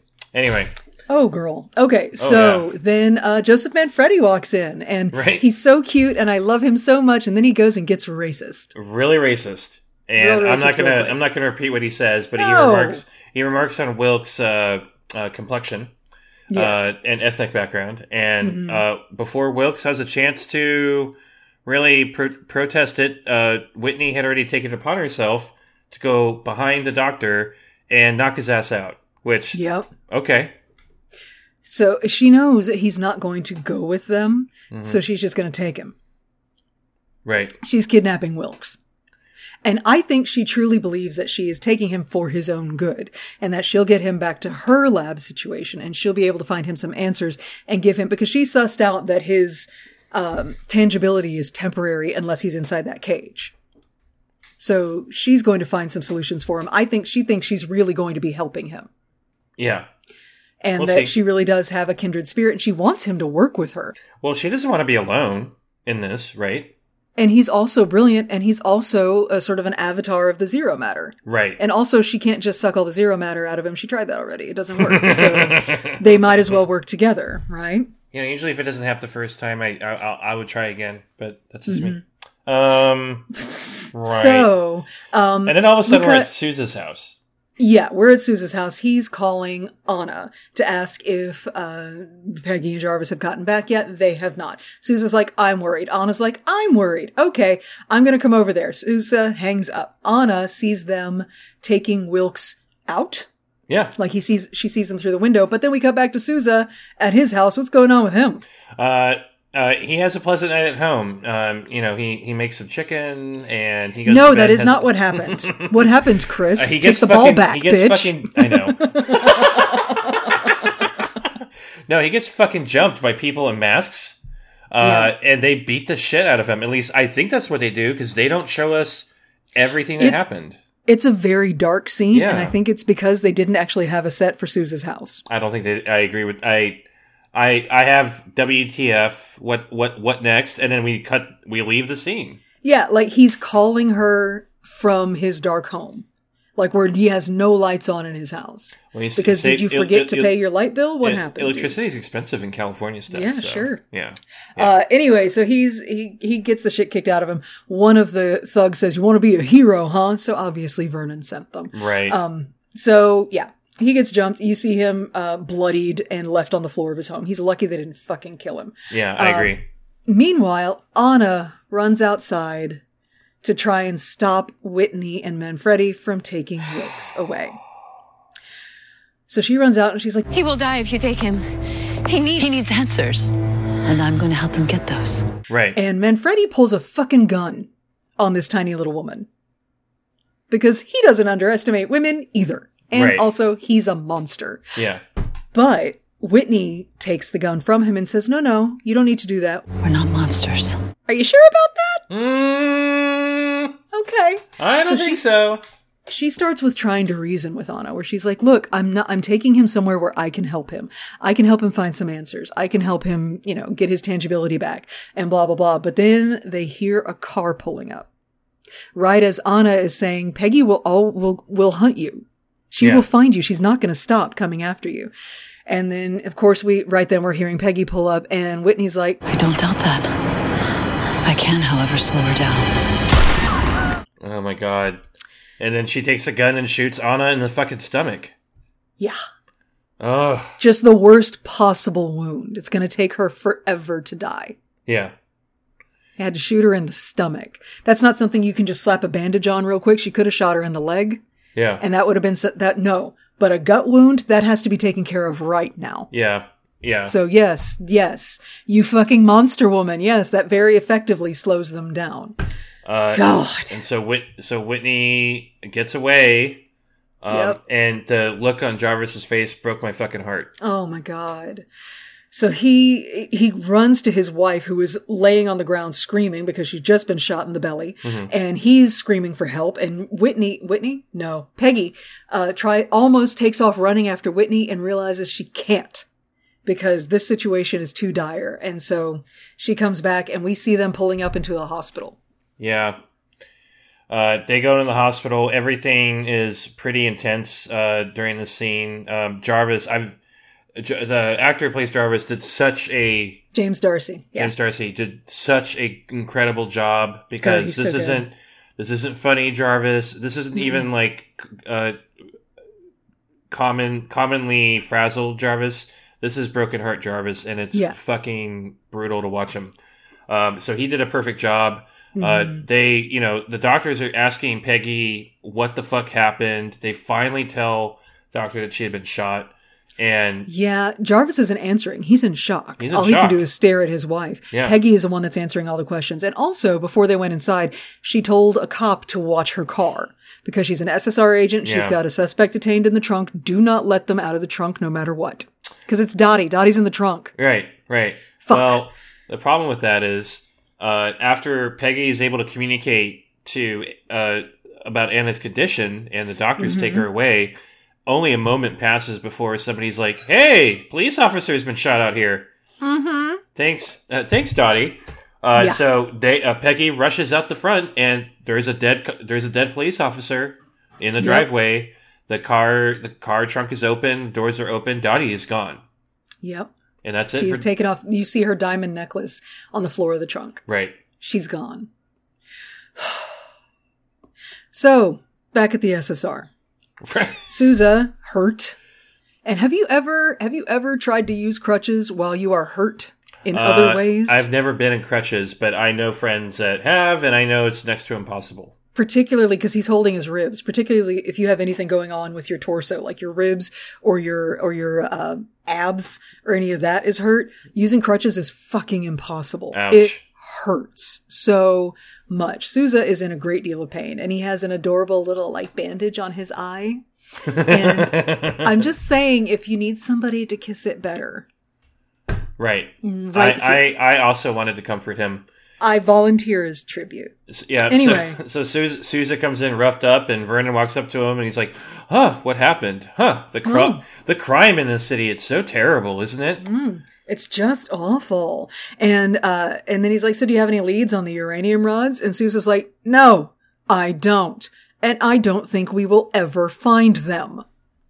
Which is Sousa saying, "We ain't finding shit." Yeah. So that's that is veils lifted. Sousa's not finding shit for him. And Vernon goes, Well, that would be a real shame for everyone involved. I guess I'm taking over this office of the SSR. Yeah, you need a break, Sousa. You've gone through Yeah. so much. How about you go on vacation? I'll take over the operations now.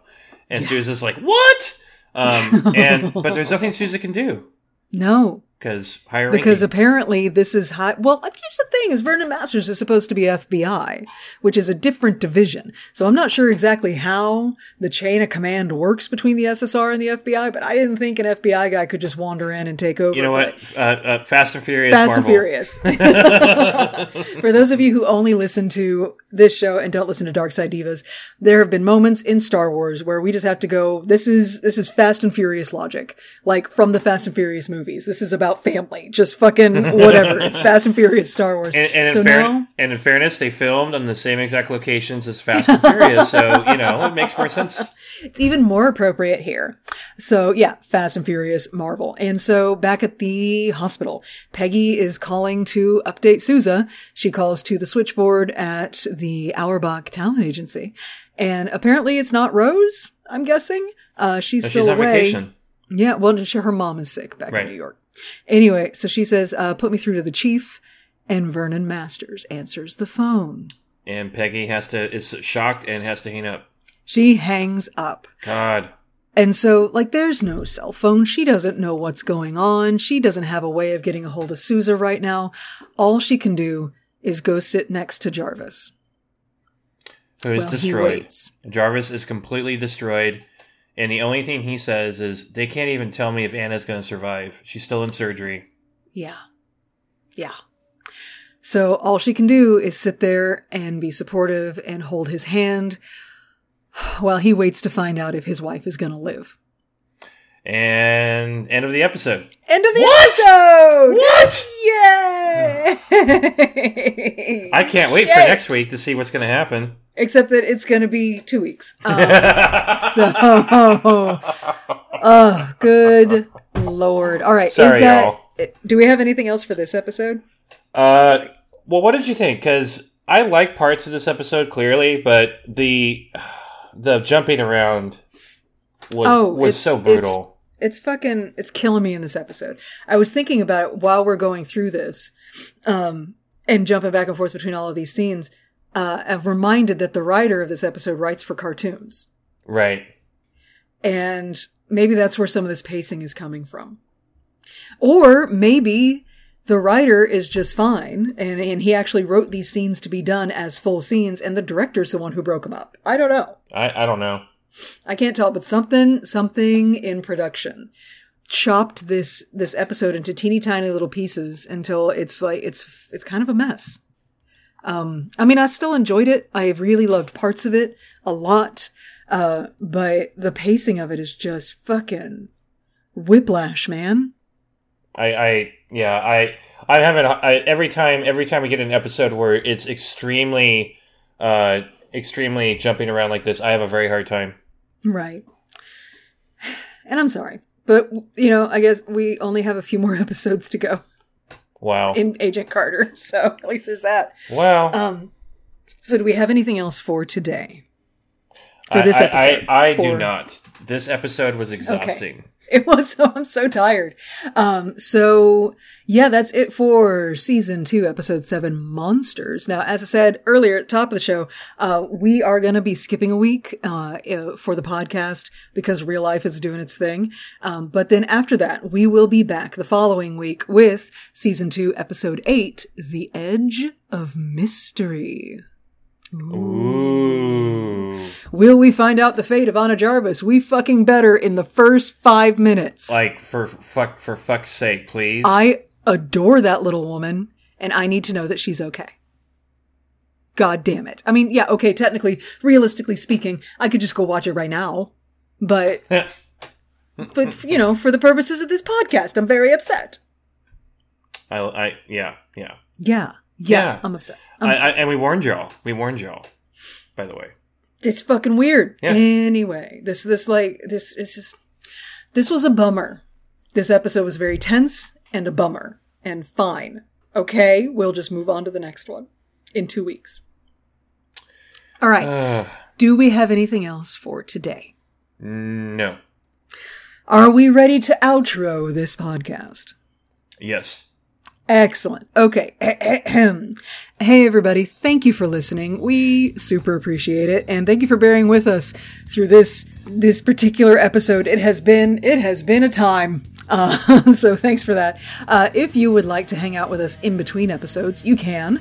Uh, we are on all the social medias. You can find us on Facebook, Instagram, Twitter, and TikTok as at marvelous underscore divas, except on Facebook where it's at the marvelous divas. But you know, Yay. whatever.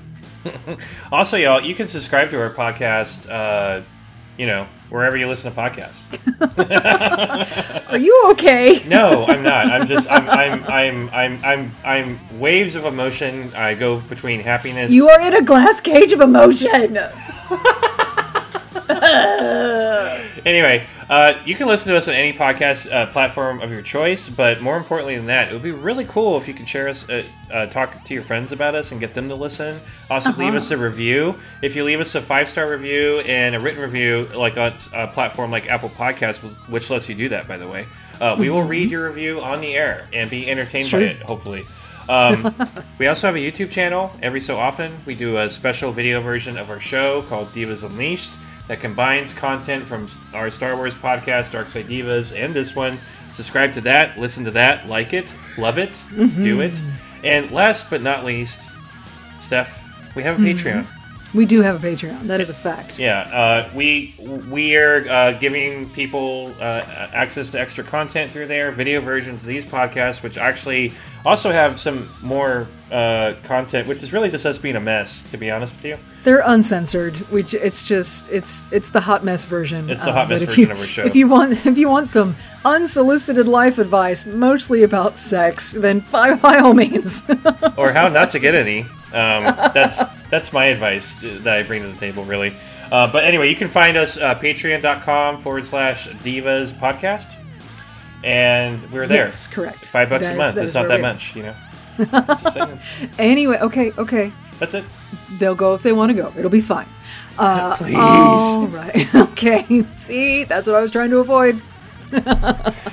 anyway, I think we're done. I think that's everything. That's everything. Okay. All right. So bye, everybody. Thank you. Love you. Bye.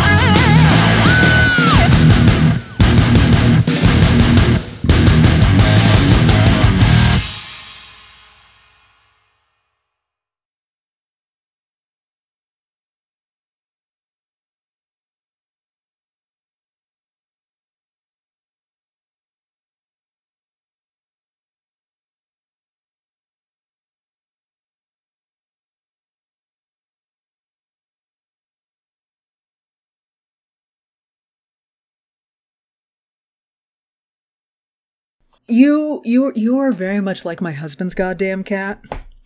Cause I mean, look, the show this show knows all about Boomer. Boomer's all up in my shit. Dragon, my husband's goddamn cat, doesn't care about podcast recording. He doesn't give a fuck. fuck. But he has he's 18 years old, so he's mm-hmm. he's got he's got some very specific old man rituals and and routines that he needs to stick to. And one of them is that he follows me into the bathroom in the morning and he demands to drink water out of the faucet. Good for him. Enjoy. Um, you've got like 10 teeth, you're going to make a huge fucking mess, but go ahead, drink drink out of the faucet. I love that. And he does. But if I take too long to finish up what I'm doing and open the door and let him back out, he will start knocking shit off the counter. Just, just to fuck with me and speed me along, right? We know this. This is the deal that we have struck. I will finish my bathroom time, uh, in enough time for him to not have to start destroying my belongings like you do. Yeah, he's, he's holding me hostage. Okay. this morning, Uh oh. this fucking cat. Uh, I was done before he was done drinking. I was like, haha. And I'm, he turns and he sees me. He can't hear anything. Uh, he's deaf as a post now, but he turns and he sees me approaching the door because the bathroom sink is right next to the door. And he's like, Oh, she's coming over here. And he sees my hand reaching for the doorknob. And so he turns real quick and knocks some shit off the counter. Like, I was just about to open the door. I was just, and I've got my hand on the doorknob, and he looks up at me, and he's like, "You still haven't opened it," and he knocks some more shit off the counter. God damn. And I'm like, "My hand." Ugh. I opened the door. He looked me dead in the eye. He grabbed my tub of Tiger Balm and just right off the counter, and then jumped out. I love that. Yeah. So Yeah. You're right. I am like Dragon. yes. Luckily for you and Dragon, I love you both very much. So go ahead then. Do your fucking torment thing. I'll fucking deal with it. I love all of it.